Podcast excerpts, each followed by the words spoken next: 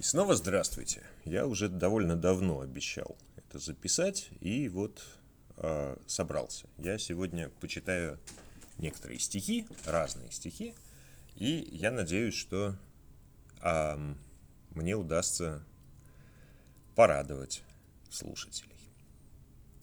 Начнем мы со стихотворения, которое, э, как правило, рассказывается без названия.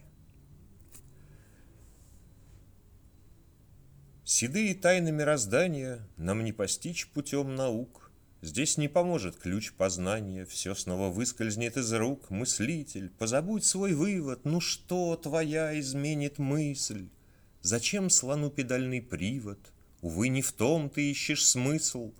Не рассчитают инженеры, и математики слабы, и физики не знают меры расчета происков судьбы. Еще никто не дал ответа на все вопросы слова «как», но я открою тайну эту. На все один ответ — хуяк. Хуяк! И возвелись плотины, Хуяк! Воздвиглись города, Хуяк! И тонут бригантины, Хуяк! И падает звезда, Хуяк! И самолет разбился, Хуяк! И перерыли путь, Хуяк! И ты на свет родился, Нет, нет, да сдохнешь как-нибудь. Хуяк — великая причина, хуяк — основа всех основ. Не властно времени пучина над грандиознейшим из слов. А если чей-то взгляд печальный тебя с надрывом спросит, как? Ответь достойно и тотально. Все объясняющим. Хуяк. А, вот еще одно, примерно про то же самое. Из лепестков цветущих, розово-белых яблонь Чай подала на подносе девочка весен восьми. Шли на посев крестьяне, бегало солнце по граблям, Псу указав на галку, баба сказала «возьми». Было кругом раздольно, было повсюду майно, Как золотела зелень, воздух лазурно-крылат, Бросилась я с плотины как-то совсем случайно, Будто была нагая вниз головой в водопад. И, потеряв сознание, от высоты падения Я через миг очнулась и забурлила на мыс. Я утопляла солнце, плавала целый день я, А на росе, на ферме, жадно пила я кумыс.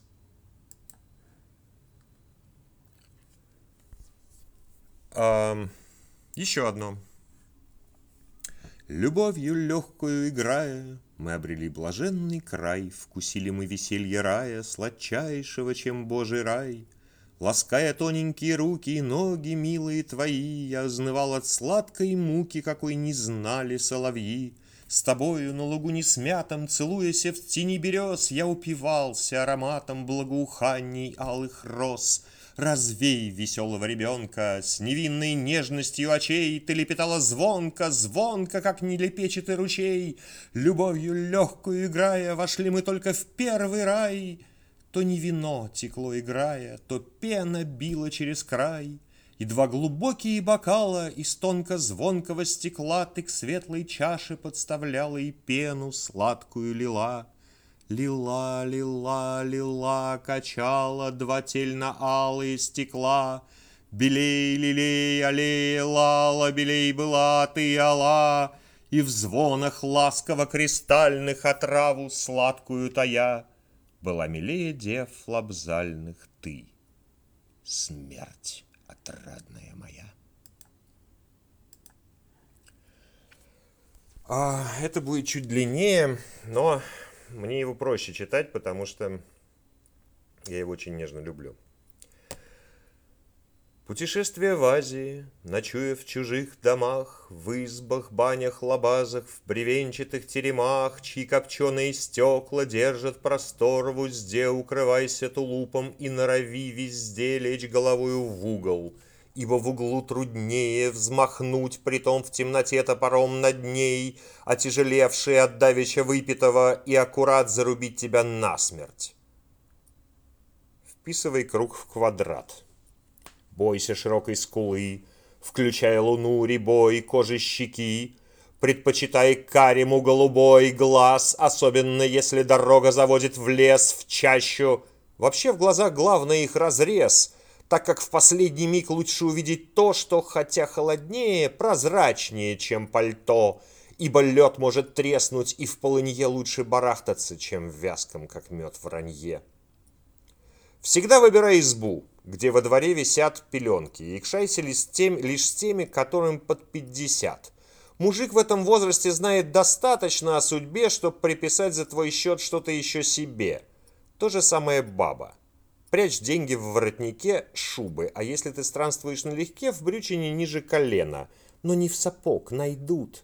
В Азии сапоги первое, что крадут. В горах продвигайся медленно. Нужно ползти, ползи. Величественные издалека, бессмысленные вблизи, горы есть форма поверхности, поставленной на попа, и кажущаяся горизонтальной, вьющаяся тропа в сущности вертикально. Лежа в горах стоишь, стоя лежишь, доказывая, что лишь падая ты независим, так побеждают страх, головокружение над пропастью, либо восторг в горах. Не откликайся на «эй, паря», будь глух и нем. Даже зная язык, не говори на нем – Старайся не выделяться в профиль, в анфас, порой просто не мой лица, и тогда пилой режут горло собаки, не морщся. Куря, гаси папиросу в плевке, что до вещей носи серое цвета земли, в особенности белье, чтобы уменьшить соблазн тебя закопать в нее, остановившись в пустыне, складывая из камней стрелу, чтоб, внезапно проснувшись, тотчас узнать по ней, в каком направлении двигаться. Демоны по ночам в пустыне терзают путника. Влем, внемлющий их речам может легко заблудиться. Шаг в сторону и кранты. Призраки, духи, демоны, дома в пустыне. Ты и сам убедишься в этом песком шурша, когда от тебя останется тоже одна душа. Никто никогда ничего не знает наверняка. Глядя в широкую, плотную спину проводника, думай, что смотришь в будущее и держись от него по возможности на расстоянии. Жизнь в сущности есть расстояние между сегодня и завтра, иначе будущим. И убыстрять свои шаги стоит только ежели кто гонится по тропе сзади. Убийцы, грабители, прошлое и т.п. В кислом духе тряпья, в запахе кизика – Цени равнодушие вещи к взгляду издалека и сам теряя очертания, недосягаем для бинокля, воспоминаний, жандарма или рубля.